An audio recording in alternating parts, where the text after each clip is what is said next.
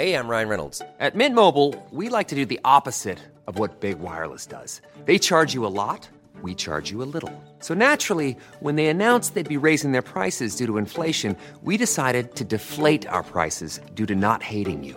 That's right. We're cutting the price of Mint Unlimited from $30 a month to just $15 a month.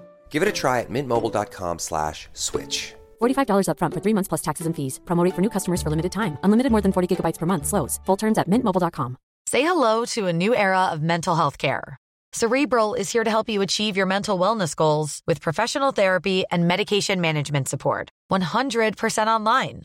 You'll experience the all new Cerebral Way, an innovative approach to mental wellness designed around you.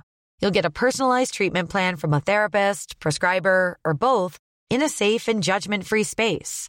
Your cerebral therapist or prescriber will outline a customized plan with clear milestones along the way so you can get to feeling your best. With Cerebral, you're not alone in your mental health journey. We're here to empower you to live a fulfilling life. So take that first step towards a brighter future and sign up today at cerebral.com slash podcast and use code ACAST to get 15% off your first month. Offer only valid on monthly plans. Other exclusions may apply. Offer ends July 31st, 2024. See site for details. Du lytter til en podcast fra Nordjyske Medier. OB har fået en mildt sagt dårlig start på mesterskabsspillet uden mål og med tre nederlag. Til gengæld har det andet nordjyske Superliga-hold Hobro forbedret deres chancer for en sæson mere i landets bedste række. Det er blandt andet noget af det, det skal handle om her i den næste times tid i fodboldpodcasten Riposten. Mit navn er Jens Otto Barsø. Velkommen. Og med i studiet denne gang, det er Ralf Dahl, der er journalist på DR. Andreas Hansen, der er målmand ude hos OB, og så Claus Jensen, der er sportsredaktør på Nordjyske Medier. Og velkommen til jer. Tak for det. Tak for det. Og uh, tak fordi I vil komme. Det var så lidt. På sådan en dejlig, varm sommeraften her. Som faktisk er Sankt Hans aften. Det er Sankt Hans aften, vi optager, Ralf. Jeg ved jo, det har givet dig visse udfordringer. Ja, men der er lige noget bål, der skal tændes, når jeg kommer hjem. Men det, jeg tror, vi når det hele. Og temperaturen i øvrigt er jo fremragende herinde. Der, er- der er køligt. Ja, er du debutant? Ja, Og derfor ved han ikke, at inden vi plejer at være færdige med udsendelsen, så plejer der at være 45 grader herinde. Men det, øh, det kommer vi til senere. så smider jeg bare øh, tøjt. Det finder vi ud af. Men vi glæder os til at have dig med. Det var dejligt, du gad Tak. med, Rolf. Og øh, videre til dig, Andreas. Du er jo også debutant. Ja. Yes. Du har fortalt, at du har været på stranden i dag. En tur i Blokhus. Ja. Så stemningen den er trods alt ved at blive lettet lidt ud i OB efter den her kamp, I spillede mod, mod Nordsjælland i lørdags. Men hvordan har det været efter den? Altså, har den givet sådan ekstra panderynker ud ved jer? Jeg ved ikke, om den har givet ekstra panderynker, men øh, vi er jo godt klar over, hvordan situationen er lige nu, og om vi ikke, øh, vi ikke vinder nogen kampe. Øh, det arbejder vi på at forvente, og ja, så ser vi frem til, til en fed kamp på fredag. Med dobbelt debut i dag, simpelthen på Blokhus Strand og i Riposten. Det, Ja, det kan noget. det Det vil, kan, vil jeg være rigtig nordjyde nu. Ja. Og videre til Claus. Du er jo også gang i sådan et nordjysk projekt. Nordjyllands smukkeste stadion. Du har jo fået lov til at fortælle om det lidt før. Han, det er ved at være en måneds tid siden. Ja, og nu er, Nu er øh, finalisterne jo fundet. det er de, og afstemningen er også startet. Ja. Kan du Den ikke lige dybt hemmelige give, os, afstemning. give os en update på, på hvor, hvor vi står henne? Jamen, vi står øh, sådan, at vi har fem stadions tilbage, og øh, af en eller anden grund, så øh, var der ikke nogen, der dominerede Aalborg Portland Park, så den er ikke med i øh, spillet. Men det var nu heller ikke det, der var tanken med konkurrencen. Det var at finde nogle af de her små seriestadions rundt omkring. Og de fem, der er med i, i opløbet, og nu er det jo pinligt, hvis jeg ikke kan huske det, men det tror jeg godt, det kan, det er jo øh, Bælum, som også hedder Blue Heart Arena, og så er det Nold Stadion i øh, Saltum, og så er det Nørre Halne Stadion, og det er Suldrup stadion, og så er det Gudum, Gudum Holm stadion. Øh, og der kan man ind på nordjyske.dk se øh, billeder, dronevideoer og øh, portrætter af de her klubber, og så også sætte et øh, flueben i en af de her bokse, i forhold til, hvem man mener skal løbe med de 25.000 kroner og æren. Øh, for den øh, konkurrence, den kører så ind til på mandag, så der har man mulighed for at stemme. Og de første 2300 har allerede været inde og stemme, så der er, der er interesse for det her. Øh, så det har været et sjovt projekt. Har du været inde at stemme? Jamen, det har jeg da. Altså, Hvem på lige fod med alle mulige andre, så ja. har jeg også sat mit flueben. Og hvem er, øh, vil- du sige her, hvad, hvad din favorit er? Ja, det vil jo, det vil jo være ligesom i Hvem vil være millionær? Man spørger publikum, ja. efter man selv har sagt, hvad man var overbevist om, det var. Så det, det vil jeg ikke gøre. Og så skulle jeg det her sige fløjt, og det gør det. Ralf, har du fulgt med det her stadion? Kender du nogle af de stadions, Claus? Han, øh... Ja, men altså, jeg er jo jeg er himmerlænding fra Hobro, mm. så jeg har spillet, øh, men det er mest som barn. Jeg kan simpelthen ikke huske Bælum Stadion, der har jeg spillet meget. Og så har jeg spillet en masse Old Boys på Storvorte, øh, øh, hvad hedder det, Gudumholm. Gudumholm. Det er, ja, Gudumholm, det er altså ubehageligt sted at spille. Var det for os dengang? Så jeg har ikke gode minder. Øh, det bliver ikke dem, jeg mig på nogen af dem. Og Andreas, du har helt sikkert ikke set nogen af dem. Gik vi heller ikke ud fra. Nå, vi skal ikke snakke mere om øh, smukke nordjyske stadions. Vi skal til gengæld snakke om AB her i første omgang. Og øh, tre kampe er der spillet indtil videre i det her mesterskabsspil. 0 point og en målscore på 0-8. Jeg kan spørge dig først, Ralf, som debutant. Har det været lige ja. så skidt, som det ser ud? På papiret? Øh, ja, det synes jeg, det har. Øh, det her det er en af de tilfælde, hvor øh, tallene ikke lyver. Jeg synes jo faktisk, det bedste i de tre kampe, øh, og nu, nu øh, glemmer vi lige den der ellers flotte pokal øh, semifinal mod AGF, øh, det var faktisk den første halve time mod øh, Nordsjælland, synes jeg her forleden, hvor man jo faktisk fik skabt nogle chancer, og jo også Øh, Øh, og det ved jeg, fordi det, det talte med jeg fri som før kampen, at man, man sådan ville prøve, prøve at være lidt mere proaktiv. Det var også derfor, Lukas Andersen blandt andet skulle ned på midtbanen, som ligesom kunne, øh, kunne komme til at dominere kampen. Det gik jo fint, men øh, de scorede ikke.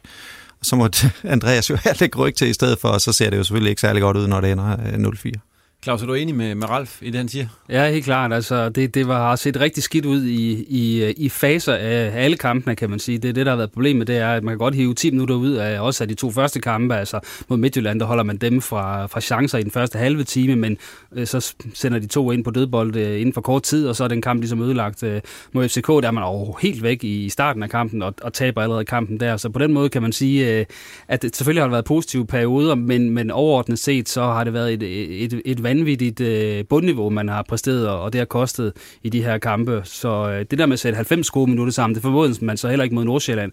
Men rigtigt, øh, havde Van Vert nu scoret på, på den kæmpe chance, han har, og også en kæmpe redning i øvrigt øh, af Nordsjællands keeper, så kan det godt være, at det er blevet en anden kamp, men, men da man så, øh, kan man sige, dummer sig i forhold til øh, ikke at have styr på det der restforsvar og, og få de omstillinger imod sig, så Jamen, så, så er kampen jo allerede afgjort ved pausen, kan man sige. Øh, så øh, det, det tænker jeg har været rimelig voldsomt for som OB-spillere at skulle spille de her kampe, og ret hurtigt ligesom smide det væk, som man, øh, man troede, man skulle ud og jagte. Jeg vil bare lige øh, måske indskyde her, så specielt, eller, eller endda den der AGF-pokalkamp, er man jo fuldstændig dominerende, og alligevel lige ved at smide det hele til sidst. Øh, Niklas Selenius, tror jeg, der er ved at udligne, og så, så tror jeg ikke, OB skulle spille finale, hvis det var gået i øh, forlænget.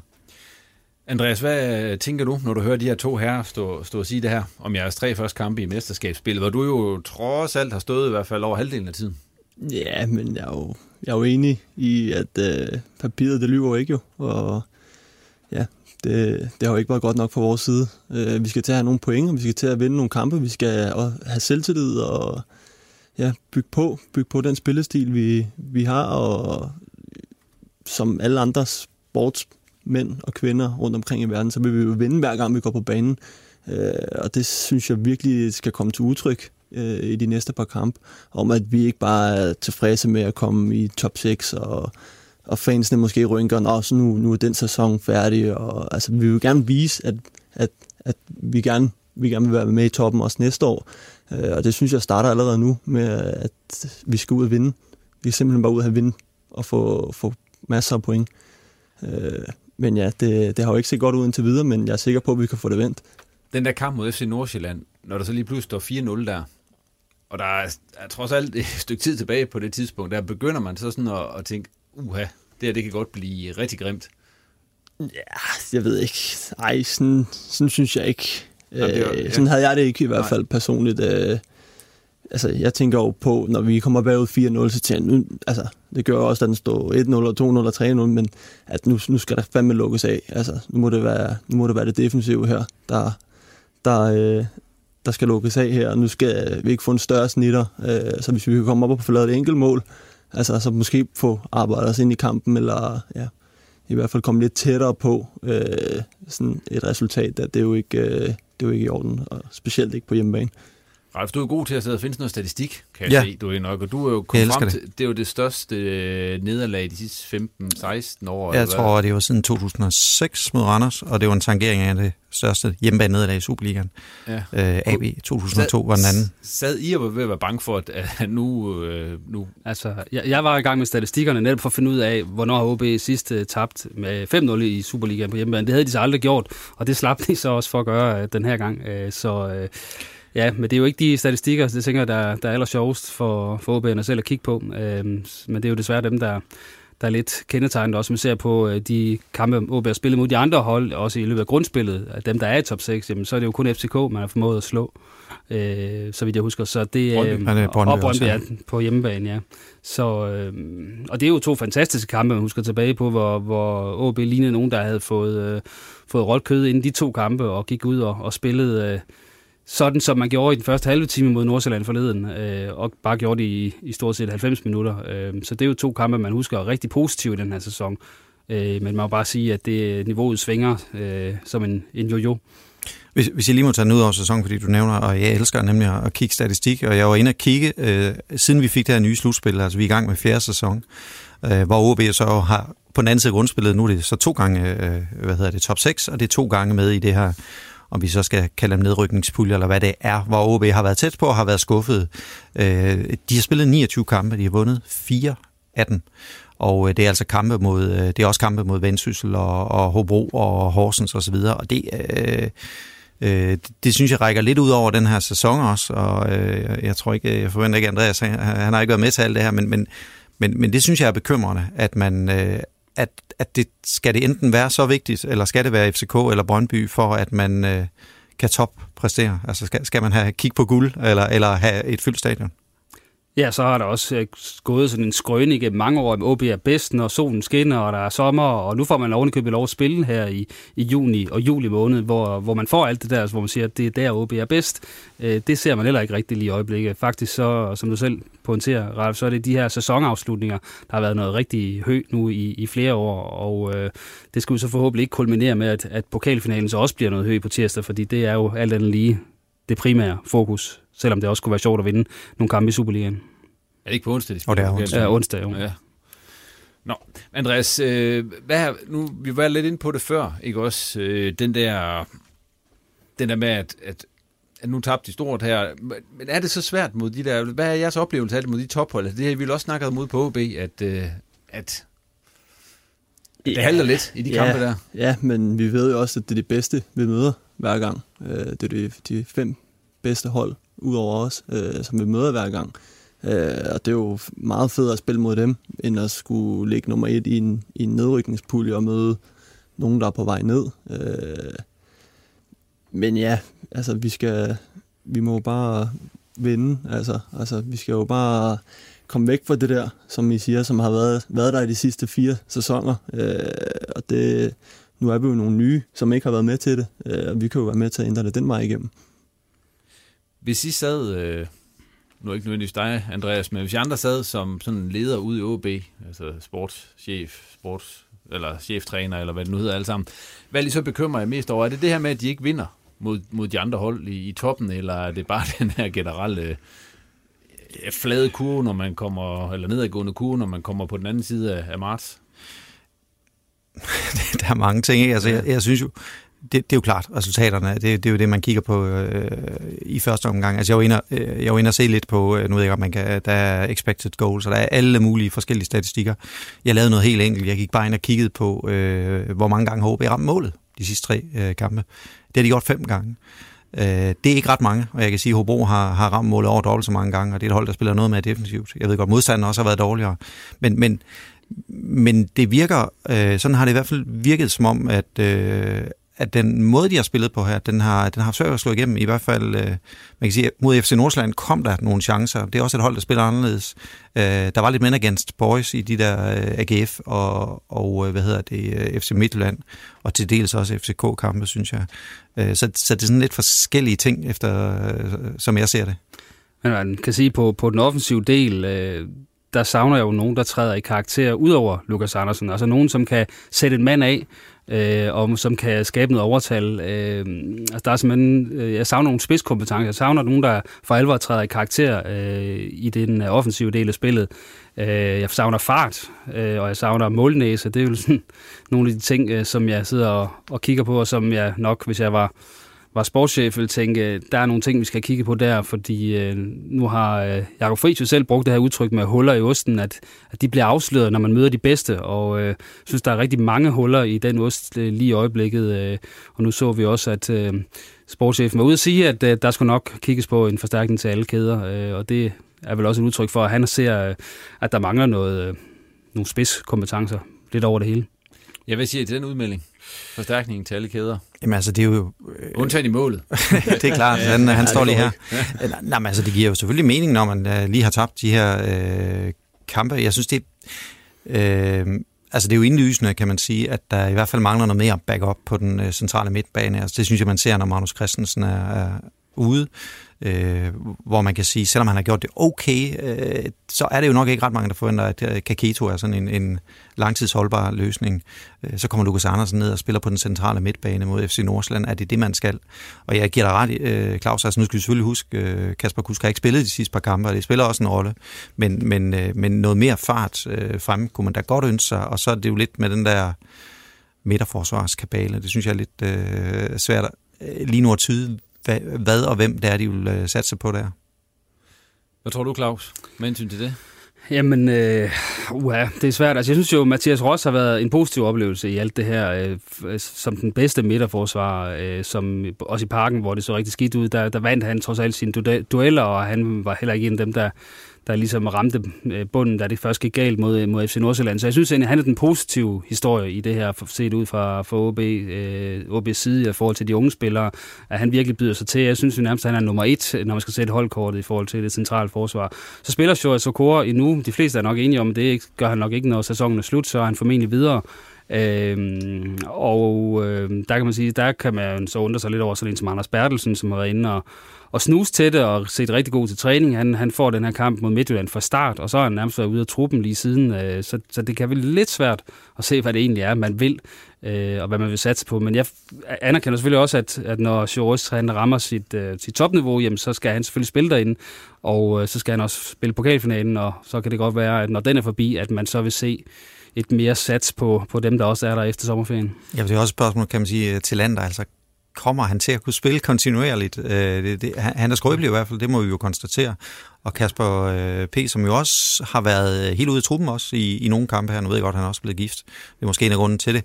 Men, men, øh, men det virker lidt øh, svært at helt at gennemskue øh, hierarkiet, specielt hvis Sjors Okoro forsvinder. Jeg vil sige, at Kasper P. har også de kampe, han har spillet her, nu har han også været skadet og så videre. Der har han også lignet en, der er meget langt fra, fra sit topniveau. Men ja, jeg har også sådan, at Talenter har bolden og kommer ind, jamen, så får jeg næsten ondt i mit, min baglov, ikke? fordi jeg tænker, nu går han i stykker lige om lidt. Og det håber jeg ikke, han selv løber og tænker sådan også, fordi så kan det hurtigt blive, øh, blive noget rigtig rod.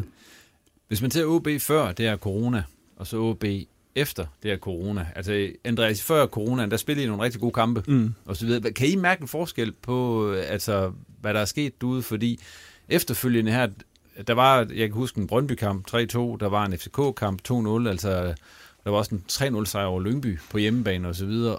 Og så kom man ud af det corona, og så, ja. Ja, og hvis jeg havde svaret, så var vi nok ikke, øh, så var vi nok ikke her, hvor vi er nu. Men ja, men vi havde også bare en fed følelse der, inden den coronapause så kom. Øh, om hver gang vi gik på banen, så vidste vi jo, at vi kunne, vi kunne udrette noget, noget rigtig godt. Men ja, hvad det er, der mangler, eller hvad det er, vi skal finde tilbage til, det er jo det er jo lidt svært for mig at sige. Øh, hvis jeg vidste det, så havde jeg skyndt mig op til fris at sige det. Ja. Men øh, det, jeg ved jo ikke lige helt nøjagtigt, hvad det er, vi, vi mangler. Men nu kan man sige, at der er jo mange klubber i Superligaen, de har gjort det på mange forskellige måder, hvordan de har håndteret det her øh, corona halløj. Altså, nogen øh, har jo nærmest trænet videre, som om ingenting var hen, som i Midtjylland øh, går rygterne på, ikke? Og, og andre har været hjemsendt rigtig længe, og det var I også. Øh, så man kan spørge sig selv, om, om I sådan rent øh, fysisk øh, Øh, er der, hvor I skal være i forhold til, øh, til modstanderholdene? Ja, i forhold til de statistikker, vi har fået at vide, og at det, det de kigger på, øh, der ser vores øh, fysiske kapacitet, og øh, det ser fint ud, siger de. Øh, vi, vi kan løbe flere meter, og vi har flere sprints, og i forhold til, hvad vi havde allerede inden, øh, eller her før, før, øh, før jul. Så det, jeg tror ikke, det er noget med det at gøre. Øh, det er spændende, hvad det så er. Ja. Eller netop, hvis der var nogen, der havde svaret, så er de nok. Ja, vi må finde hurtigt ud af det i hvert fald. Så er de velkommen til at, at komme med det. Hvad hedder det? Øh, nu var der jo, en, da vi startede op efter det der corona, der galt det først om at komme kom i top 6, og så var der sådan, der var en, måske en tro på, at der også skulle blive til nogle medaljer i år for OB. Det, det, det bliver det så ikke, kan vi nok godt blive. Det tror jeg er en ret det er en ret skarp analyse. Sandrolig analyse. Ja. Hvad, de her resterende kampe, vi har også været lidt inde på det. Altså, hvad, hvad skal man bruge dem til? Jamen, jeg synes, at Andreas sagde nøgleordet her for ja. kvarters tid siden, at de skal til at vinde nogle kampe. Øh, jeg ved godt, man, man gerne vil tænke frem mod næste sæson, og øh, man kan også se sidste år, at man kan sige, at jeg er enig i, at Mathias Ross nok har været den bedste midterforsvar i den her sæson. Det er måske også, fordi han fik lov til at spille nogle dårlige kampe i, øh, i slutspillet, øh, i gruppespillet øh, sidste år øh, på, det, på det her tidspunkt. Øh, men, men ja, altså, det er jo allerede... Øh, er det fire nederlag i træk nu i virkeligheden, ikke? Øh, det må det være, når vi, når vi tager AGF-kampen med, altså i Superliga-forstand. Ja. Så, så man har jo brug for at, at have en eller anden indflyvningshøjde til den kommende sæson. sæson. Det er det ene. Så er der altså også lige en pokalfinale, og, og, og Sønderjyske, de spiller altså øh, finale øh, hver gang de spiller. De er fuldstændig i, øh, i det gear, man skal være til, til sådan en kamp. Ja, netop, det det er også skrevet til jer, altså OB, dengang I kvalificerede Andreas, der var I udråbt til favorit og så videre. Er I stadigvæk det? Ja, det synes jeg. Ja. Jeg synes stadig, hvis du kigger på holdene og, og, og tabellen, så synes jeg, at vi, vi er bedre hold. Øh, så ja, det, det, vil, det vil jeg sige, vi er. Ja, men altså spiller for spiller er OB også et bedre hold, men, men hvis man tager de to holds aktuelle niveau, og, og Sønderjyske kommer med en, en frisk sejr og spiller med kniven for struben, så, så er jeg ikke øh, helt så overbevist om, at den snupper OB bare, som, øh, som var det, øh, det, det rene øh, ingenting. Altså jeg tror, det her det bliver en meget, meget tæt kamp, som kan gå hver vej det skal være øh, fordi holdene kommer med sådan to øh, forskellige udgangspunkter. Nu kan vi selvfølgelig tage højde for, hvis vi går ned og vinder 5-0 i Aarhus øh, fredag aften, så, øh, så tror jeg måske, den tipper tilbage til OB's side, men, men hvis, hvis tendensen fortsætter, og OB kommer ind også til pokalfinalen med endnu en, en øh, nedtur, så, så tror jeg også, at det øh, kan få indflydelse på, øh, på præstationen og resultatet øh, næste onsdag. Altså, så helt banalt og sikkert helt vildt irriterende at høre fra jer, men så kan man jo også bare sige, er Lukas Andersen klar, eller er han ikke klar til at spille en hel fodboldkamp? Altså, så, så enkelt er det jo også øh, et eller andet sted, når man ser på statistikken. Ja, og der må man sige, hvis, hvis uh, Fri står og siger, at han kan kun spille en af de her kampe fredag i Aarhus, så spiller han jo ikke der, så spiller han næste onsdag. Og, og så vinder de ikke 5 Og så, så er chancen for os OB succes fredag aften i Aarhus også uh, forringet noget, kan man sige. Så det, der må være mange dilemmaer der. Sådan i dagligdagen, Andreas, hvor meget fokus har I på den pokalfinal her derude? Ikke nogen. Ikke nogen? Nej, vi tænker på den kamp, vi skal spille på fredag, og før det, så tænker vi på den kamp, vi spiller mod Nordsjælland. Så det, det er ikke noget, vi går og har taktik mod om, eller noget, der bliver hævet op i, i ny næ, eller noget. Det, den har vi bare ladet ligge, og så tager vi den efter, efter på, på fredag. Men er det ikke svært ikke at, at have fokus på den? Jo, men altså, jeg kan da også ligge derinde på sofaen, og så sidde og se fodbold, og så tænke, nu skal vi, vi skal spille en pokalfinal om et, et stykke tid, men så er det også ud af verden igen. Øh, jeg lader stadig op til kampen på fredag, og, og lader op til kampen i lørdags, som, som helt normalt. Hvis vi så lige ser på, øh, vi har allerede været inde på, at øh, sportschefen derude har meldt ud, at øh, der skal hentes forstærkninger til alle kæder. Der skal også nogen ud, formentlig, må vi gå ud fra. Dem, der så lige umiddelbart står for, som ikke har kontraktudløb, det er Sjur Sokora, det er Patrick Christensen, og så Søren Tingsted, som lavede den her forlængelse med en, øh, med en måneds, måneds tid. Altså, hvem skal, du har allerede været inde på det, Claus Josekora, han er nok på vej væk. Hvem er de andre to? Skal man øh, forlænge med dem yderligere?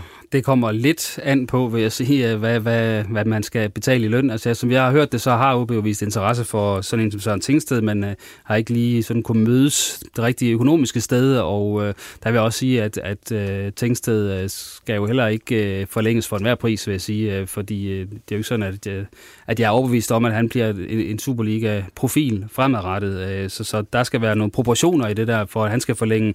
Patrick Christensen, jamen, han spiller jo stort set ikke, så øh, hvor vigtigt er han for truppen, og, og hvor meget vil han gå ned i løn for stadigvæk at være en del af det. Øh, mit bud kunne godt være, at ingen af dem er der, øh, hvis jeg skal komme med et frisk et. Er de tre her? Ja. Hvad siger du, Rolf? Jamen, jeg er så meget øh, fodboldnostalgiker, så jeg, jeg håber helt klart, at Patrick Christensen bliver, for jeg synes, det, det er godt, når øh, altså one club players, hvor mange er der af dem i, i dag, selv i dansk fodbold, øh, så det synes jeg vil være øh, flot. Og, og det er rigtigt, han spiller ikke ret meget, men, men han må da have en eller anden form for øh, betydning for den øh, klub. Det her. jeg indtryk, indtryk er, at han er ret populær i hvert fald. Ja, man kan sige, det der så taler til hans fordel, det er, at nu har man sagt farvel inden for kort tid til både øh, Rasmus Wirtz og Kasper Risgaard, øh, og nu er han den sidste sådan, af de gamle nisser, der er tilbage, og, øh, og kan det, anekdoter, øh, som kan fortælle anekdoter om Champions League og alt ja, det præcis. Ja. Og det har selvfølgelig også sin pris. Og det er vel det, øh, fordi hvis man alene kigger ud på, hvor meget bidrager han til øh, Superliga-holdet lige i øjeblikket, jamen, så skal man jo ikke forlænge med ham. Men der kan være nogle sociale argumenter, hvis ellers at, at lønnen øh, også er, kan man sige, er tilpasset derefter. Han spillede faktisk rigtig meget i efteråret. Øh, der var han jo egentlig fast øh, og havde slået palsen af. Øh, jeg, jeg, er også, jeg har undret mig lidt om over den der med, med øh, Tingstedt, men øh, det er klart, at han er jo ikke en, en mand, der skal ind i toppen af hierarkiet, og heller ikke lønmæssigt, men, øh, men jeg synes jo selvfølgelig bare sådan helt af princippet, når man har en ung øh, nordjysk angriber, som øh, jeg synes jo faktisk, han var en af dem i den der første halve time, inden det gik galt mod FC Nordsjælland, som faktisk øh, måske sådan rigtig for alvor for første gang, øh, synes jeg, viste noget af det, man gerne vil se, når jeg tog nogle initiativer osv. Jeg tænkte, det, det ville vi gerne se mere af det der. Øh, så jeg, jeg synes, det ville være synd, men det er klart, det er jo ikke en, man skal bryde nogen som helst øh, lønramme for, og så er jeg jo enig, altså det, at, at det, det er jo svært at se den gå tilbage til Sjurs og også ham gå tilbage til OB, som, som der nu har været talt lige et år, kan man sige. Der er også kusine, der, for, der så aldrig kom til at spille en kamp for OB, som også er væk. Men er der andre, der, som, som I tror, man skiller sig med her om øh, en måneds penge? Jeg, jeg synes, den der altså midterforsvar, det, det, det, som jeg sagde før, øh, hvad er det? Altså, vil de beholde hvis ikke de satser på Bertelsen, bliver han så, er han interesseret i det? Øh, er til land og klar? Øh, hvor langt øh, er Kasper P. efter de andre? Øh, jeg ved godt, han har forsøgt at finde en anden klub en gang. Øh, det er måske nok der, jeg sådan er mest øh, spændt på, hvad der sker. Ja, og så er jeg spændt på, hvad de finder øh, på den der sekserposition, for det er i min verden, der man øh, død og pine er nødt til at skal finde noget, der dels kan øh, være backup, når Magnus Christensen ikke spiller, men også udfordre ham noget mere, for jeg synes, han er stagneret lidt øh, her i, øh, i det her forår. De har så solgt en i den her uge. OB, eller var det i sidste uge? Eller den her uge. Det var i... Ja, det var ikke... Nej, weekenden. Det, det var i lørdags. Det var i forbindelse med kampen, de offentliggjorde det, ja. Oliver Abelgaard, han er solgt til Rusland for øh, 15 millioner kroner, siger det siger de forskellige steder. Det har I også bekræftet, Claus. Ja. Det er også det, I hører. Øh... Altså, det salg, det er, vel, øh, sådan, det er vel meget godt salg for OB et eller andet sted. Det var cirka det beløb, som øh, man sagde nej til til Sparta Prag for et år siden så kan man så sige, øh, på den måde er det godt gået, fordi det er jo ikke fordi øh, Abelgaard har spillet voldsomt meget. Øh, han havde et efterår, hvor han var skadet stort set hele vejen igennem. Øh, så, så kom han så til Rusland, og der kan man sige, der har han jo så heldigvis vist sig, at han har kunne øh, bide sig på holdet derovre, selvom det ikke er blevet til så mange kampe på grund af coronaen. Men så har han jo formået at komme ind som fast mand på det her russiske hold, og, og de har set øh, til synligheden så meget øh, fra hans side, at de godt vil, øh, vil lægge den her de her 15 millioner, selvom man skulle mene, at markedsværdien den ville være faldet en smule øh, siden sidste sommer. Så, så de har fået det optimalt ud af det, som jeg ser det. Jeg vil også sige, et super godt salg. Altså, når man tænker på, hvor lidt han har spillet. Øh, jeg tror, det er to kampe, han har startet i, i den her sæson. Han har været skadet, det ved jeg godt, men, men det virker også som om den her øh, spillestil, som jeg fri selv vil praktisere, at det, den 8-type, han er, øh, lander sådan lidt mellem, han kan ikke rigtig spille sekser med Magnus Christensen, og han er måske lidt for stationær, øh, og, og har ikke helt hurtigt øh, fødder nok til at spille øh, en af de der to andre positioner, øh, Forsum og, og Patrick Olsen. Så øh, på alle måder, selvom det er en kvalitetsspiller, så han efterlader et hul, men, men isoleret set et godt salg. Og man kan sige, at dengang vi hørte, at han skulle over, Claus, der, der kunne vi godt sige, Rusland. Altså, hvad, er du overrasket over? Fordi han må jo have gjort et eller andet rigtigt derovre, ikke også? Altså, Jamen, der var... øh, hvis jeg nu øh, husker rigtigt, så sagde, tror jeg, jeg sagde i det her program, at hvis der er nogen, der vil kunne være, øh, være i stand til at håndtere det der, håndtere den ensomhed, den sprogforskel, kulturel forskel, øh, have psyken til det der, så, så ville jeg godt kunne se, at han var typen, der gjorde det, fordi han, øh, han har altså noget rundsav på albuerne og noget gå på mod, som man også så allerede, da han kom op øh, som, som ung knægt i OB, som gjorde, at øh, hvis, hvis nogen kunne klare det der, så, så troede jeg faktisk på, at han kunne gøre det, men øh, der kan man sige, at han er så nærmest den første dansker til dato, der sådan for alvor formår at, at bide sig fast i russisk fodbold. Mikkel Duhlund, han har haft så mange skader, så han ikke rigtig har, har haft chancen, og så har vi set Michael Lumpe og andre falde fuldstændig igennem, så øh, jeg er positivt overrasket, men på den anden side, øh, så havde jeg også godt set, at han er typen, der kunne håndtere det der og, og gøre det. Vi går videre i programmet, og øh, jeg synes, øh, inden vi snakker lidt om dig, Andreas, ja. så synes jeg, at vi skal tage vores øh, anekdoterunde. Og øh, jeg ved i hvert fald, at der er en, der lige har haft et problem med den anekdote, jeg har fået stukket ud. og det øh, var dig, Ralf. Ja. Du skulle fortælle, du kommenterer jo rigtig mange kampe for, ja. for DR med både OB og Hobro. Ja. Øh, du skulle fortælle om den kedeligste kamp, du nogensinde har kommenteret. Ja. Og jeg har jo en forunderlig evne til at, at glemme den slags ting. Det er lidt ligesom, tror jeg, når man har... Øh, og, jeg, og jeg har været soldat. Øh, jo længere tid der går, siden man har været det, jo øh, mere fantastisk er det at fortælle de der anekdoter, men det var frygteligt at være soldat. Så jeg har... Øh, altså, det er helt sikkert øh, nok enten øh, en 0-0-kamp i Hobro, eller så vil jeg faktisk sige, for lige at vende tilbage til nogle af de, de der slutspilskampe, der var blandt andet, hvor OB skulle spille om at komme i finalen, om at komme i Europa League playoff, playoff hvor de spillede to kampe mod Randers, mener jeg, og det var frygtelige opgør. Jeg mener jo, at også OB tabte dem begge to.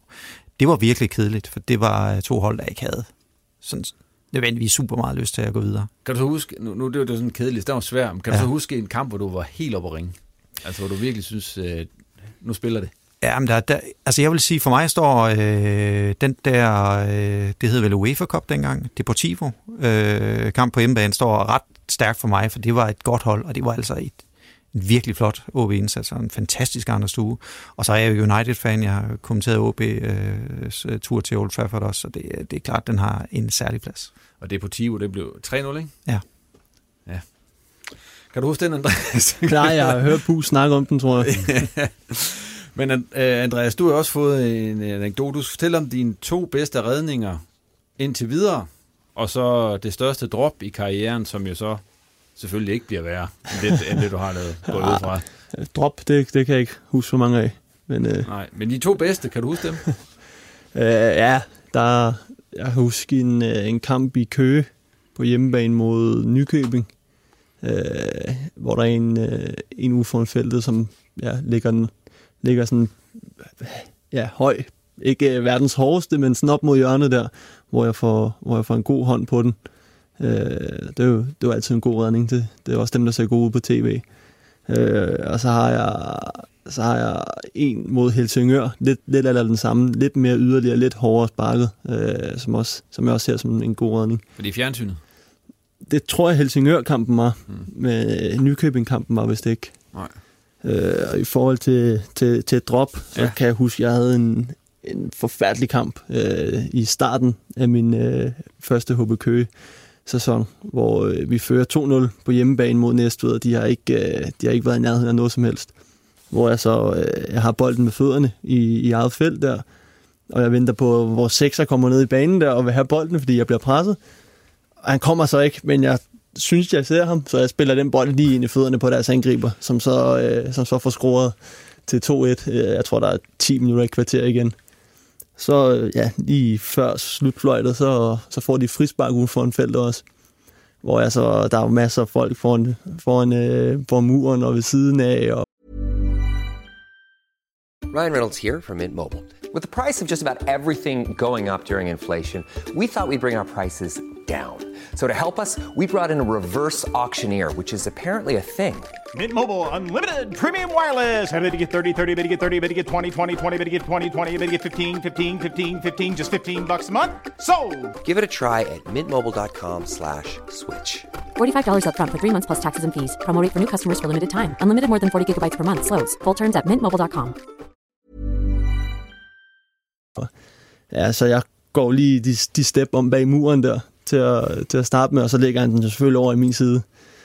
Det, det, var, en, det var en dårlig kamp. Det, det, der havde jeg dårlig smag i munden bagefter. HB Køge Næstved, det er jo også sådan lidt en Ja, det ja jo, og det var, det var en af de første par kampe, vi havde. Det var, det var ikke sjovt at stå der som, som forholdsvis ny, og så, så lige kost sådan to kasser der til sidst. I så, ja, det er jo lokal opgør. Ja, de kender, ja, ja, ja, jo, det, det er dem, der betyder noget i hvert fald ja. dernede. Uha. Claus, øh, fortæl, du, jeg ved ikke, har du haft den her før? Ja, det har jeg faktisk. Har jeg faktisk. Øh, det tænkte jeg nok. Så den bedste anekdote er jo fortalt før, men altså, de genudsætter mig jo også i vildskab på TV2, og det er så altså... Ja, det er fordi, du har været med så mange gange, Jamen, det er så det. jeg ikke altid kan huske, øh, de ting, Men jeg, jeg kan lave, den korte version er den sjoveste interview, jeg lavede. Det var ja, stadigvæk... Du lige fortælle, hvad det var. Nå ja. Ja, anekdoten var jo, du skulle fortælle om den OB-spiller, der har været sjoveste interview. Ja, og der, der vil jeg stadigvæk fremhæve, øh, at jeg selv har været så flad og grin, som da jeg interviewede Søren Frederiksen om, at han var blevet udtaget til landsholdet. Det er rigtigt. Og han kunne ikke, så, så vi, vi laver interviewet, og ja. han, vi hører til at stoppe her. Jeg kan simpelthen ikke huske, hvem vi, der vi skal mødes, siger han så. Nå, okay, jamen det, øh, ja, pyt, vi tager den igen, som øh, man siger, og, og øh, laver de samme interview, og det, der går fem minutter, og så kommer vi igen til, hvem vi skal møde, og så siger de, vi kan stadigvæk ikke huske, hvem vi skal møde. øh, og der må jeg så hjælpe ham lidt og sige, okay, det er altså så Georgien, eller, eller hvad det nu var, og så kunne vi så lave den tredje gang, ja. hvor han så rent faktisk kunne huske det, og så... Men er der kommet på en, en anden sjov en, så du har interviewet? Jamen altså, så vil jeg sige, den sjoveste, øh, altså det er jo altid dem, der ikke pakker tingene ind, kan man sige, og ikke begynder at sige, at... Øh, at det er en kamp ad gangen og, og alt det her. Men øh, der kan jeg simpelthen huske Stefan Bidstrup, øh, som jo var en rigtig sjældner-type, der kom over fra Lyngby og øh, til, til OB, og han var fantastisk. Og især når OB havde tabt, så Jamen, så, øh, det var en ren øh, vandfald af, ah, men vi står og kager nede, øh, vi ser helt elendigt ud, det er kraftet med noget lort. Altså, det var øh, simpelthen fantastisk at høre ham øh, lukke så, meget, øh, så mange bandeord ud, øh, at, øh, at hvis øh, der havde været noget, øh, mulighed for at censurere det, så har man ikke hørt så meget af det, han sagde. Han, øh, han pakkede det ikke ind, det kan jeg huske. Det er måske også en advarsel til Andreas, at hvis vi går efter ham, så er det fordi OB har spillet dårligt, for jeg har også enormt gode erfaringer med Sjællænderen og OB har tabt. Øh, Karim Sasa, Kent Emil Petersen, der, der har været mange, og de, øh, de giver den altså lidt mere gas. De bliver lidt mere sure. Ja, det er også dem, du vil nævne, hvis du var du sådan de sjoveste, du har, har fingrene i, Ralf. Ja, jeg synes jeg er også helt tilbage. Altså, Jimmy Nielsen var jo også altid sjov, ikke? Han, øh, det var overligt ikke selv, det skal man ikke Nej, for. Han, han havde så rigtig mange klichéer, men han var sjov at lytte til alligevel. Og dengang, der, gik, der måtte vi jo gå ned i omklædningsrummet. Og Jimmy var altid væk de første fem minutter, fordi han skulle lige ud og ryge, og så kom han ud og øh, tilbage og lugtede simpelthen, som om han havde ligget og rullet sig rundt i et askebær. Øh, og så var han klar til at give den gas. Andreas, Ja. så bliver det dig. Nu er de andre også stået og snakket rigtig meget, så nu øh, kommer du lidt på banen. Jeg har bedt dig om at fortælle lidt om karrieren indtil nu, fordi at, øh, som, som det er blevet påpeget, så er du jo ikke fra hævet op fra, fra Suldrup eller, Nej. eller et andet sted her i Nordjylland. Du, Det kan du ikke kom-. Nej. Hvor, hvordan startede det for dig med, med målmandskarrieren, og hvor, hvor, hvor var det henne? Ja, men jeg startede jo til fodbold, da jeg var en 4-5 år øh, ude i, i Brøndby. Øh, og der startede vi, der var, der var så en lille alder, at der, der skiftes man jo til at være på mål. Og, men så rimelig hurtigt, så lå jeg mere ned, end jeg stod op på banen, så jeg røg ind, ind på målet der. Øh, og så hang det ved, i, ja, indtil jeg var en 10-11 år eller sådan, tror jeg. Øh, og så, ja, så fik vi nogle trænere på det tidspunkt, som tog det meget seriøst, det at være fodboldspiller som 11-12 år, tror jeg, vi har været. Øh, hvor jeg ikke synes, det var særlig sjovt mere. Så jeg stoppede faktisk i et halvt års tid, øh, og kom så til Avarta. Øh, jeg tror, de spiller i anden division, øh, og det gjorde det også dengang. Øh, hvor jeg så kom til at spille som øh, markspiller, som jeg var både midterforsvar og højre bak, men øh, højre bakken, der, det, det gik ikke så godt, så jeg røg ned midterforsvaret. Så tror jeg, jeg spillede der i en, en sæson eller halvanden, øh, hvor så Sten Christensen, øh, han, øh, han spurgte, om jeg ikke øh, ville komme tilbage til Brøndby og prøve at være målmand igen. Øh, fordi han havde, han havde engang set mig spille mod Andreas, der er hans søn, i, i Birkerød der, og han kunne huske mig fra den gang, og hvor god, eller hvor god en kamp jeg havde stået der faktisk. Så, så jo, jeg sagde, ja, det vil jeg da gerne. Øh, så begyndte jeg egentlig bare at træne lidt med ham, og, og sådan, øh, indtil, ja, indtil jeg så kom til, til holdet der. Jeg tror, det har været noget U13, U13 i Brøndby. Øh, ja, og så har jeg jo spillet der indtil, indtil jeg var en 20 år, tror jeg det var. Og så, ja, så tog jeg tre år i Køge, og nu, nu er jeg endt her. Skiftet der fra, fra Brøndby til Køge, det, altså der var konkurrencen, altså der, der kunne du ikke komme, komme ind i truppen. Nej, Altså, rigtig I førsteårstruppen, gået ud Nej. fra. Nej, jeg var jo, jeg var jo så langt væk, Ja. øh, kan man sige. De, har- der har jo været dygtige målmænd jo, øh, målmænd der. Øh, ja, i al min tid, jeg har været der. Øh, hvor det, det startede med Michael Tørnes og Falkeskov, hvor jeg var helt ung og begyndte at træne med som 16-årig, tror jeg. Øh, ja, der var lang vej, og så da, da Tørnes så røg, tror jeg, de hentede Lukas Radetski, som også var, var en helt vanvittig målmand. Øh, og så havde vi vist nogle, en belgisk målmand op på et tidspunkt, hvor Michael Falkeskov blev skadet, og så jeg var hele tiden det tredje valg der. Øh, ja, og så da, da jeg så nåede udgang af kontrakten der, så kunne jeg godt se, at det, det var der ikke meget i det her, og nu, nu var det til, tid til at spille noget fodbold. Øh, Men det er vel et meget godt sted at stå i lære, det der lyder det til. Ja, det har været, det har været, været vildt lærerigt. Øh, og Ronov har også været der, og Mads Toppel, som også spillet masser af kampe for OB, og der har været nogle, nogle gode træninger, vi har haft, og jeg har lært en masse af det. Øh, jeg, vil, jeg vil gøre det igen, hvis, øh, hvis jeg kunne gå tilbage i tiden. Så, så var det stadig det, jeg ville have valgt. Men jeg synes også, det var det rigtige tidspunkt, at så komme ud og få spillet noget fodbold der som 20-årig. Øh, og så få spillet noget førsteholdsfodbold, noget seniorfodbold og få nogle hår på brystet den vej igennem. Ja, for du kommer til køre, det går ret godt. Ja, det gik, øh, det gik rigtig godt. Øh, der var nogle, nogle rigtig gode år, synes jeg. Øh, ja. Altså, du, du når, er det omkring 100 førsteholdskampe? Ja, 110, tror jeg, det omkring. Og du bliver kåret til årets spiller øh, i 2017.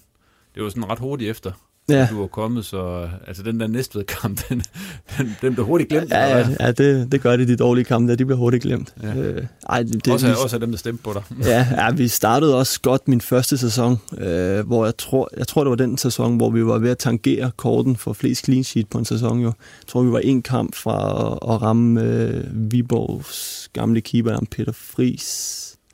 Øh, ja, og det var, der var vi ikke engang i nærheden af at rykke op, så vidt jeg lige husker. Da, da du skiftede til HB Køge, øh, er det så, får du at vide der, nu skal du ind og være første målmand, eller er det noget, du kæmper dig til, da du kommer til klubben? Det lå jo lidt i korten, at jeg skulle ned og være første målmand. Øh, vi havde træneren i HB Køge var Henrik Lehm, som også kendte mig fra Brøndby af. Øh, men der er jo ingenting, der var sikkert. Hvis jeg nu havde droppet de første fem kamp, så havde de nok, øh, nok sat ham den anden på kassen.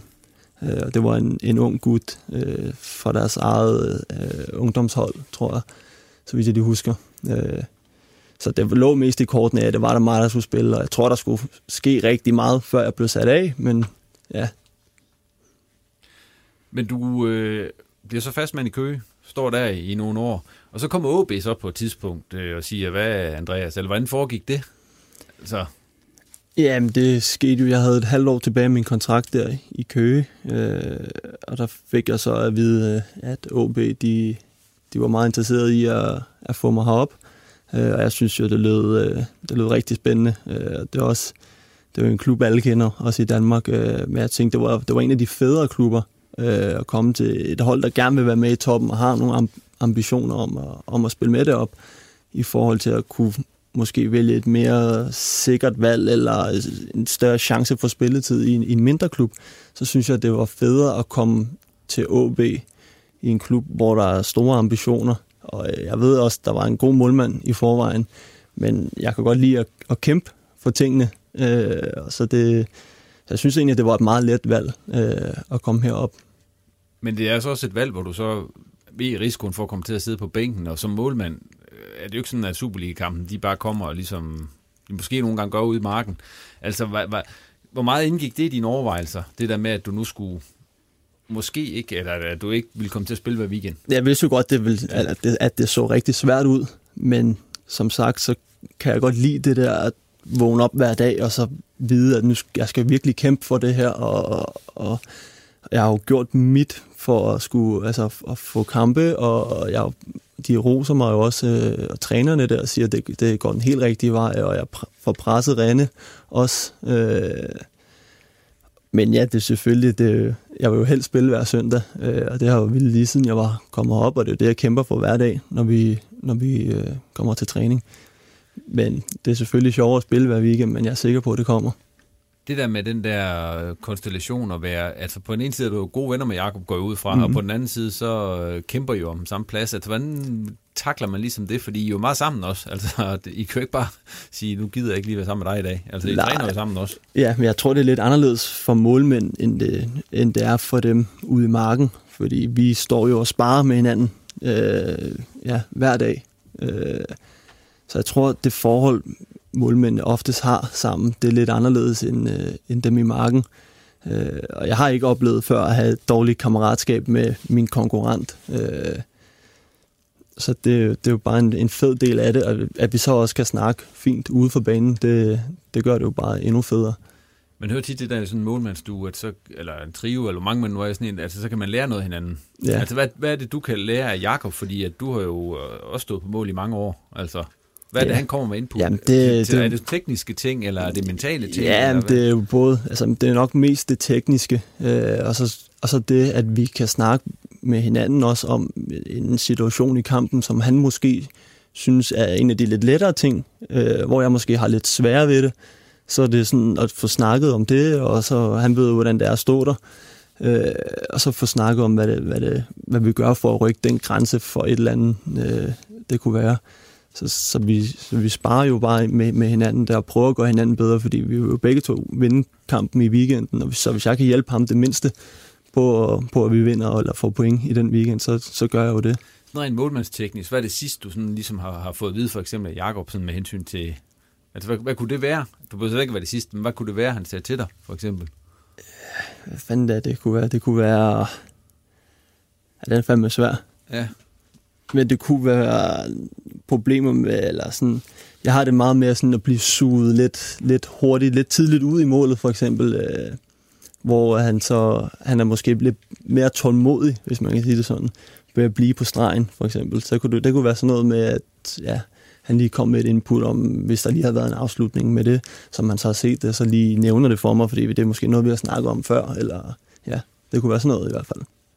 Nu snakker vi om det der med at spille kampe og så videre, og du har jo faktisk spillet nogle kampe i den her sæson, ude før René blev skadet. Du har ja. stået i pokalturneringen. Ja. Altså, hvad er historien om det? Fordi at man kan jo sige, nu lige pludselig... Øh, altså, mange var nok overrasket, at det også var dig, der stod øh, i, i semifinalen mod, mod AGF igen, for eksempel. Men altså, hvad er der ligesom blevet sagt i den der sammenhæng? Ja, men der er egentlig ikke blevet sagt så meget. Øh, jeg, da jeg fik den kamp op i den første kamp, vi spillede mod Nørre Sundby, var det jo bare, ja, den, den skulle jeg spille.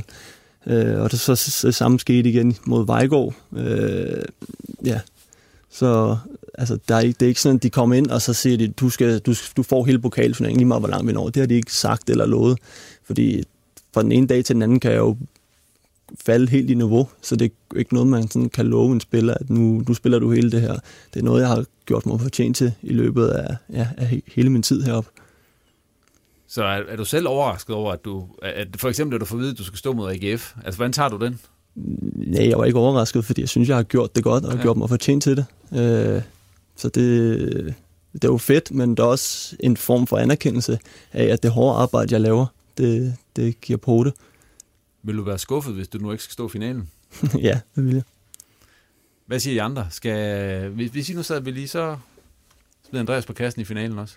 Altså, hvis vi ser bort fra, at Rene måske er skadet, så ja, tror jeg, st- jeg tror stadigvæk, at, jeg vil gøre det, ja. ja. Fordi et eller andet sted, så er det jo... Øh, jeg ved ikke, det handler om at vinde kampe, så det at sige, at det er god stil af træneren, det, det er måske sådan lidt banalt, men, men, men Andreas har jo gjort det godt, og det jeg også hører, det er, at de er meget tæt. Øh, så et eller andet sted kan man også sige, øh, synes jeg, det virker fair nok at belønne en mand, der har været med til at spille OB øh, i finalen, og så lade ham være en, øh, en del af den. Ja, og man kan sige, især nu, hvis, øh, hvis Rene øh, så heller ikke kan stå fredag, hvad der det mest tyder på, at han ikke kan, jamen så vil man også gerne have en målmand, der kommer ind øh, til en pokalfinale og har stået nogle kampe, og ikke, øh, ikke har brugt de sidste 14 dage på, på at lægge på en brik. Så, så det gør vel det sidste tvivl, der måtte være, at, at Andreas står den kamp. Hvor stor forskel synes I, det er på Andreas og Rene, i det I har set indtil videre? meget lidt forskel. Altså, nu har jeg trods også set rigtig mange træninger, og jeg må sige, jeg synes, jeg ser to målmænd på, på tæt på samme niveau. Øh, og jeg kan ikke sige, at den ene er 2% foran den anden øh, heller, synes jeg, fordi øh, det er klart, at øh, Andreas laver lidt småfejl i, i den her kamp mod AGF. Der er en i starten, jeg tænker, du gerne vil holde, og, og så mm. er der en, hvor du kommer ud i anden halvleg, hvor, hvor der gik lidt øh, varmt tallerken i den på et tidspunkt. Men, men, men dem har René også haft nogle sine af. Han havde store problemer med, med sit øh, afspil med, med fødderne i kampen mod Midtjylland for eksempel. Øhm, og det er jo en af Andreas styrker. Nu har vi så lige fundet ud af, at det er fordi, han har prøvet at spille i marken jo, at, at det er der, han har lært det med at lægge de der afleveringer. Øh, så du må have været spillende midterforsvar. Ja, ja, det var det. Og taklende. ja, det er det. Så, så de har øh, hver især deres øh, spidskompetence. Jeg vil så sige, Rennes kamp øh, i Esbjerg, der, der ligesom øh, corona... Øh, pausen er over, den er jo helt fenomenal. Der laver han tre, øh, kan man sige, 100% redninger. Øh, så, så jeg synes, de, de har hver deres kompetencer og, og et niveau, der ligger tæt på hinanden, og derfor så er der heller ikke så meget tvivl om det. Problemet er jo også, at hvis nu Andreas ikke har spillet en eneste kamp i hele den her sæson, og Rene så bliver solgt den her sommer, så, så, bliver, det, så bliver det en kold start. Så har man som OB-træner og som hold heller ikke gjort sig selv nogen tjeneste ved at og, og kan man sige, mure Andreas ind på bænken. Andreas, hvad er, du blevet, er, er, er du blevet stillet noget i udsigt af OB? Sådan i forhold til, at, at nu øh, du på sigt skal være første målmand. Er det sådan noget, får man sådan noget at vide? Nej, Eller? fordi... At, nej, det var ikke en del af pakken. Nej, det synes jeg ikke. De, altså, de, de lokkede jo, eller hvad man kan sige, øh, da, vi, da, da jeg skrev under dengang, at så hvis jeg var god nok, og de syntes, at det gik, øh, udviklingen gik godt, så kunne det jo så være mig, der var første målmand, øh, hvis de engang solgte Renne, eller hvis jeg nu slog ham af. Men lad os så sige, at, at Renne så bliver solgt, eller whatever, så kan det jo være, at de får en eller anden, et eller andet, en sindssyg målmand tilbudt jo, og så kan det jo sagtens være, at de gør det, så man, jeg synes ikke, man kan gøre det at love spillere noget. Øh, så hvis der kommer en ny, så er det jo bare om at kæmpe for pladsen, og det, det må jeg så gøre, hvis det er sådan, landet ligger. Vil du forlænge øh, din kontrakt med OB, hvis du stadig er reserve, når den, øh, når den udløber? Nej, det vil jeg nok ikke. Det lader vi være det sidste ord for dig i den her sammenhæng, André. og så er vi kommet til, øh, ja, held og lykke med den videre færd. Også hvis det er dig, der står i, i pokalfinalen. Jo, tak. Ja. Vi er kommet til Hobro, og der er jo så et af mine spørgsmål, som vi ikke behøver så at forholde os til. Det er nok næsten regne ud, hvad det var for et af dem. Var noget med noget OB? Det var det med Sabi ja. og OB. Hvis vi nu skal møde dem, jeg tror... Det er ikke så aktuelt lige nu. Ikke lige nu. Nej. Men det kunne det have været, det hvis kunne nu Lyngby havde, havde slået dem her i aftes. Nå, men øh, vi starter. De, de vandt jo 3-1 ned i Esbjerg, Hobro. Og lige pludselig, så ser det jo rigtig godt ud igen, Claus. Altså, hvad, hvad, hvad tænker du om den kamp, de spillede dernede? Jeg tænker, at de havde, jeg tror det hedder, det havde skrubbet, tror jeg det hedder på nordisk, øh, fordi øh, det var ikke mange skud på mål, de havde i den kamp, men øh, de sad altså hvor de skulle. Øh, Tjørnelund har vel øh, ikke ramt meget rigtigt i det sidste års tid, øh, ud over skader i Hobro, men øh, han kommer ind og sparker helt fantastisk øh, langskud ind. Øh, og øh, jamen, så igen Mikkel Mejlstrup. Det var sådan lidt de usandsynlige målscorer i den der kamp øh, for Hobro side af. Det var jo ikke øh, Kirkevold eller, eller Sabi og alle dem, som, eller Barbarian, som man taler om, der lavede de der mål. Det var, det var nogen, der har gemt sig lidt, som så pludselig øh, træder ind på scenen, og, og så får de den sejr på at være vanvittigt effektive. Og også ved at selvfølgelig være en lille smule heldig at have nogle dommerkendelser med sig øh, og så videre, men, men de viser stadigvæk noget øh, robusthed, øh, især ovenpå den her totale nedtur og fiasko, de havde i Randers, øh, hvor man kan sige, at øh, det indtryk, man har fået af dem efter coronagenstarten, det var jo at Hobro igen så stabile, solide ud, svære at slå, og, og så ud til at være, ved at være indstillet på at være i det der overlevelsesmode, som man kender dem. Men så får de så den kamp i, i Randers, så tænker man, det var, det var åbenbart en helt forkert analyse men det var så bare åbenbart et, et enkelt udfald, fordi øh, nu var de der igen, og det var vel også spillet sidste år, både i kampene mod Vejle og Viborg i, i playoff om at overleve, at det var ikke fordi Hobro nødvendigvis var fantastisk suveræn i nogle af de der kampe, men de formåede bare at få marginalerne over på deres side, og, og det gjorde de så også i Esbjerg.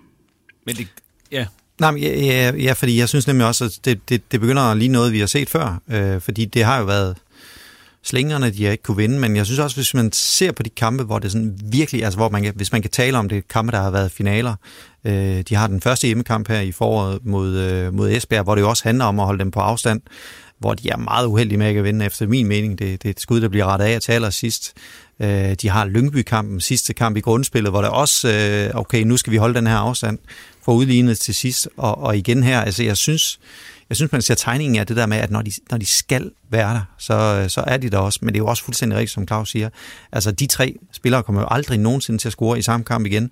Og de kommer formentlig heller ikke en eneste af dem til at score uden for feltet. Altså, det er tre scoringer, øh, hvor der er afsluttet uden for startsvejsfeltet. Ikke? Tre mand, der ikke har scoret overhovedet hele sæsonen, og så piver de bare ind. Så øh, det, det, det er jo selvfølgelig også en, en, det, det er en god dag. Ja, så kan man så sige, at nu har de fem point, og nu er man jo der, hvor man kan sige, at alt tyder på, at de holder den her, fordi øh, kan de bare holde nogenlunde øh, den der gejst deroppe, jamen så, så smider de så heller ikke fem point her i de sidste tre runder til, til Esbjerg. Øh, og så får de den der kamp, som de hele tiden har snakket om. Den afgørende kamp om at undgå nedrykning. Og øh, så kunne det jo meget tyde på lige nu, at det er Lyngby, de skal møde. Og det var jo sådan set også dem, jeg øh, på deres vegne havde håbet, de skulle møde. Og, og så, så er det jo lige før de, de små favoritter. Nu snakker jeg om, at dem, der så scorede målene hernede i Esbjerg, det var sådan nogle, der normalt aldrig scorer. Men det er jo så meget heldigt, fordi dem, der gerne skulle score, de, ja. de scorer jo heller ikke. Altså lad os nu tage Paul Alexander Kirkevold. Tidligere kendt som målpål. Målpål, ja. ja. Et mål i de seneste 18 Superliga-kampe, han har været en del af for Hobro, og det mål, det var så på et strafspark. Altså, hvad, hvad, Jamen, hvad, hvad, hvad, hvad, hvad, hvad, hvad sker der?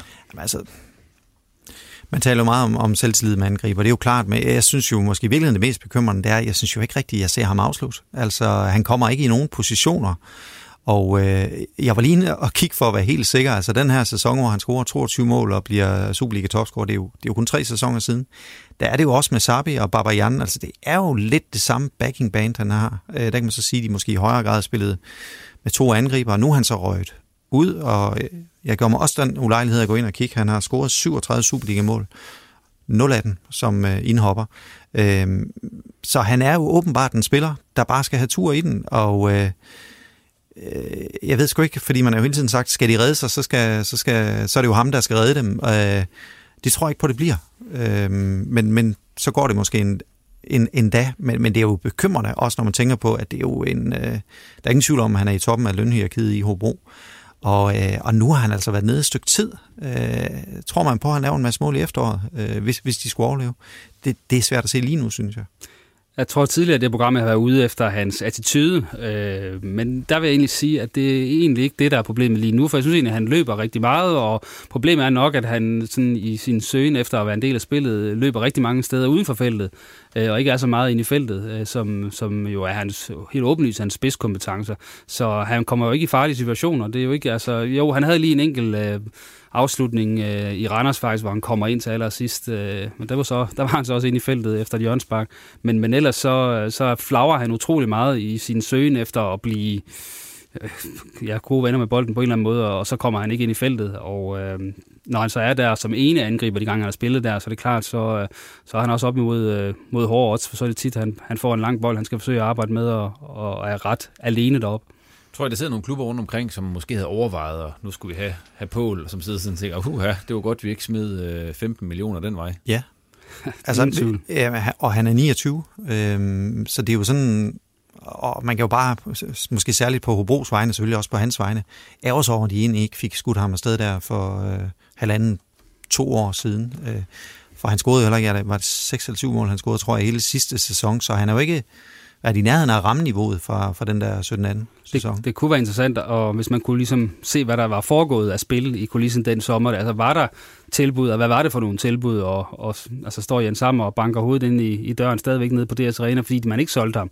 Øh, jeg havde fornemmelsen af, at Paul han gjorde det på et tidspunkt, og han var voldsomt utilfreds, og tænker, hvis der ikke var nogen tilbud, var han nok ikke gået rundt og, og revet trøjer i stykker og sparket bolde øh, ud i skoven, øh, hvis, hvis øh, der, den frustration må komme et eller andet sted fra. Så jeg tænker, der har været nogle ting den øh, sommer, øh, som... Øh, I hvert fald nogle Superliga-bud, som jeg har hørt ja, ja, fra, fra større klubber. Ja. Nu. Midtjylland har været nævnt øh, på et tidspunkt, sågar også OB. Så... OB, OB har også øh, været på spil, ja. Nu bliver Kappes jo nævnt som den næste dernede, som måske godt kan muligvis indbringe dem nogle millioner. Han spillede sig helt forfærdeligt i Esbjerg, faktisk. Nå, men, men, men ellers har han været god, det vil jeg give ret i. Ja, men, og men man kan sige, det der er vigtigt her, det er jo, altså, jeg ved godt, han, han fik jo ikke spilletid, men han var udtaget til det amerikanske landshold. Og det, det er jo bare noget, der, der betyder noget, øh, de her udtalelser. Men tror I, Hobro er, er hurtigere på aftrækkeren næste gang, de nu står med en eller anden, der måske kan... Jeg tror, tror, tror du... de har lært noget af det her Pål? Altså det, det håber jeg lidt. Altså, man kan sige, de gjorde det jo dengang med Mads Vilsum, hvor han var Superliga-topscorer, og øh, helt sikkert peakede værdimæssigt på det tidspunkt. Emil Berggren fik de også solgt godt, øh, Præcis. Øh, kan man sige. Så, så, så, så et eller andet sted forstår jeg ikke, hvorfor det ikke lykkedes dengang, øh, men, men den historie må vi få på et tidspunkt. Øh, men lige nu, der er Kabish jo ikke der. Altså, han er stadigvæk en udviklingsspiller, vil jeg sige, så, så han skal jo ham og Hobro skal jo håbe på, at han får en sæson mere i Superligaen, øh, inden han sådan er, er million klar, vil jeg sige. Øh, men han har et rigtig, rigtig, rigtig fint potentiale som, øh, som en, øh, en midtbanespiller, der kan spille begge veje er mest realistisk lige nu er måske i virkeligheden, at øh, det skifte, vi snakker om før til øh, for Paul øh, Kirkevold, altså at, at det blev sådan, den der mellemgruppe øh, Superliga-klubber, øh, var måske der, hvor det var mest realistisk lige nu. Men jeg vil bare lige sige, at han har et kæmpe minus, når man tænker på den plads, han spiller. Han har lavet et mål og en assist, øh, i, og det, det, det er også sådan nogle stats, man kigger på. Det er ikke, det er ikke meget for en, for en angriber, der også, eller undskyld, midtbanespiller, der også kan gå i feltet. Nu snakker jeg om, at Kabis han godt kunne bruge en sæson med i Superligaen, hvis han skulle skyde sted. Tror jeg, som det ser ud lige nu, at Hobro, de får den sæson, det spørger jeg om. Sådan, det, det er det, det barometeret overlevelsesbarometer. Du har spurgt om det tidligere. Ja, jeg tror, sidste gang, der sagde jeg nej, hårdt presset. Ja. Og nu siger jeg nok, at jeg hælder til 51-49 i Hobros favør, hvis de ender med at, at få den her kamp på Lyngby. Andreas, du må også godt lige komme med dit bud her. Hvad, hvad tænker du? Du følger vel også lidt med? Ja, jeg følger, ja. jeg følger der med, men jeg ved, det ved jeg fandme ikke. Det, det synes jeg er svært. Øh... Altså Lyngby er jo i en situation, at hvis ikke de havde indkasseret et mål faktisk mod Hobro i sidste spilrunde, så havde de startet nedrykningsspillet, jeg tror det var noget med 11 eller 12 point, foran øh, en øh, mulig, øh, kan man sige, plads om at skulle, skulle spille om det. Så det mål kostede, at de røg ned i, i den forkerte pulje, og nu ligger de lige pludselig til at skal spille nedrykning. Så jeg tænker mentalt også, så, så står de i Lyngby og, og stadigvæk øh, ikke helt ved, hvad der er, der har ramt dem. Ja, men jeg, jeg er fuldstændig enig. Jeg tror nemlig også, det bliver Lyngby. Og jeg er jo fra Hobro, så jeg har hele tiden sagt, at de overlever.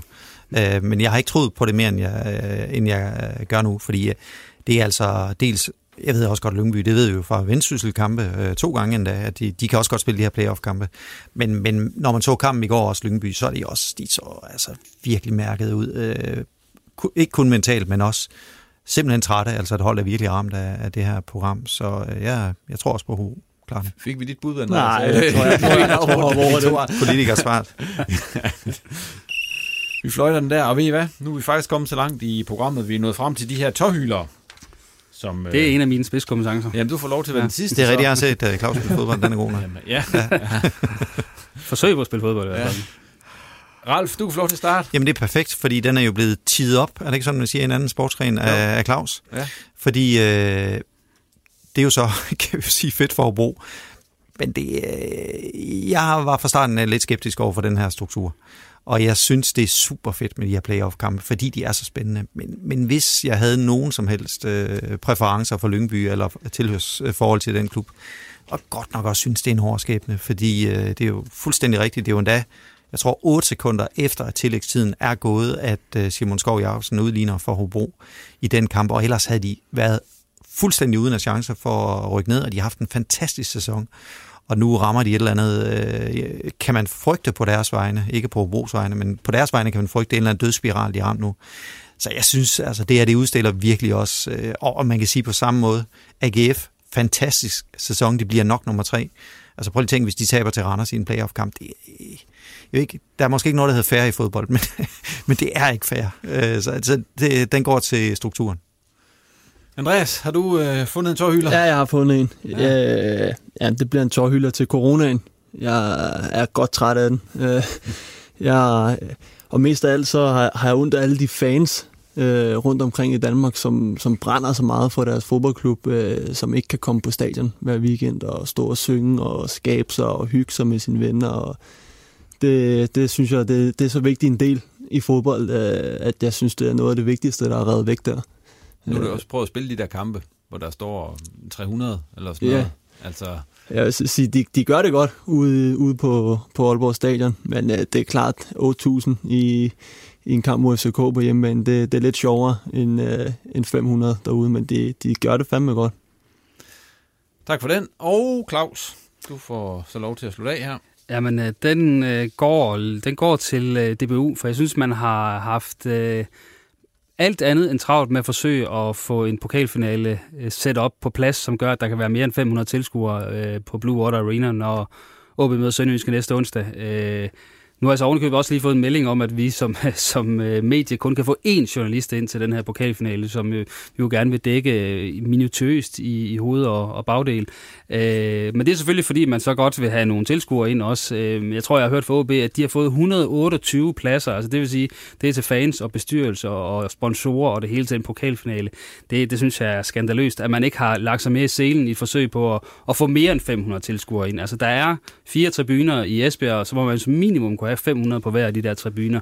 Øh, jeg synes, det ligner, at man har, har, øh, har tænkt, det er bare OB og Sønderjyske, det er ikke så vigtigt. Det var vigtigt at, at prioritere noget andet fra DBU's side. Sådan ligner det. Det kan være, at de kommer ind i de kommende dage og siger, øh, nu, nu øh, sker det, og nu lukker vi mange tilskuere ind. Men lige nu synes jeg, det er, det er simpelthen øh, skandaløst, at man øh, besydler den pokalfinale så meget. Ja, for nu kan alle jydekonspirationerne også komme det der med, hvis det nu havde været Brøndby og FCK, ja, så, var det nok så var det nok noget helt andet. Jamen, jeg havde den der som min ja. øh, reservetøjhylder, kan man sige, for jeg synes jo også, en anden ting er jo øh, det her med, når man nu lavede de her testkampe i den her spillerunde for, for Søren, laver man den så ikke på Esbjerg øh, eller Blue Water Arena i, i Esbjerg, så man også kan teste stadion. Altså det, øh, det synes jeg er meget svært at forstå.